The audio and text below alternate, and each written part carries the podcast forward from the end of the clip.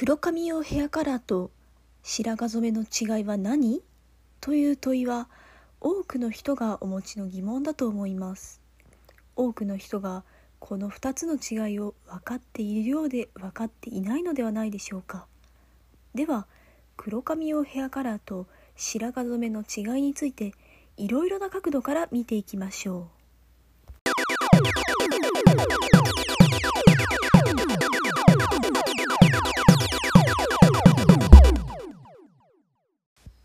エディのカップラーメンタイマー。今日の担当は1219です。冒頭に引用した言葉はロレアル・パリという会社の公式ホームページの1ページからのものとなっております。私髪の毛をもうバリバリにそれはもうバリバリの色に染めてみたいなというふうに思うわけなんです。ですけれどもそろそろ就活が始まっているわけでしてなかなかバリバリに染めることは難しいんですね。しかしいつか染めたいなそう例えば定年退職した頃にと思っているわけなんですけれども、えー、このページを見てもう延々と泣いてしまったわけですね。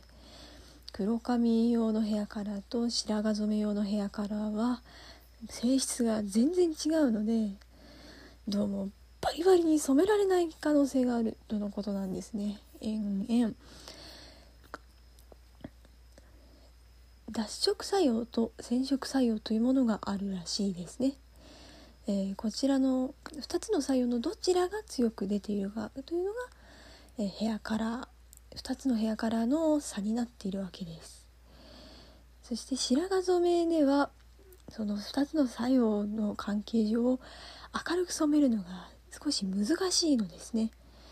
つまりバリバリのもうバキバキの色にするのが難しいわけです。私の夢はなかなか叶いそうにないですねいわゆるアニメキャラとかゲームキャラとかああいうので見られるような色味を想像してほしいんですけどああいう感じのもうバキバキの赤とか青とかそういうのにしたいんですけどねしかしですね近年はメーカー様たちの努力によって白髪染めでもある程度明るく染まるようになってきましたとのことです。これは私にとって非常に嬉しいことですね。私まだ20代でございますから定年退職まで全然時間があるわけですね。その頃にはもしかしたら白髪染めでも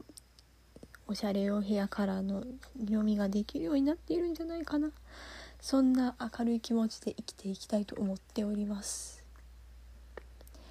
さて、えー、次回は9月10日金曜日に更新予定です。では、さようなら。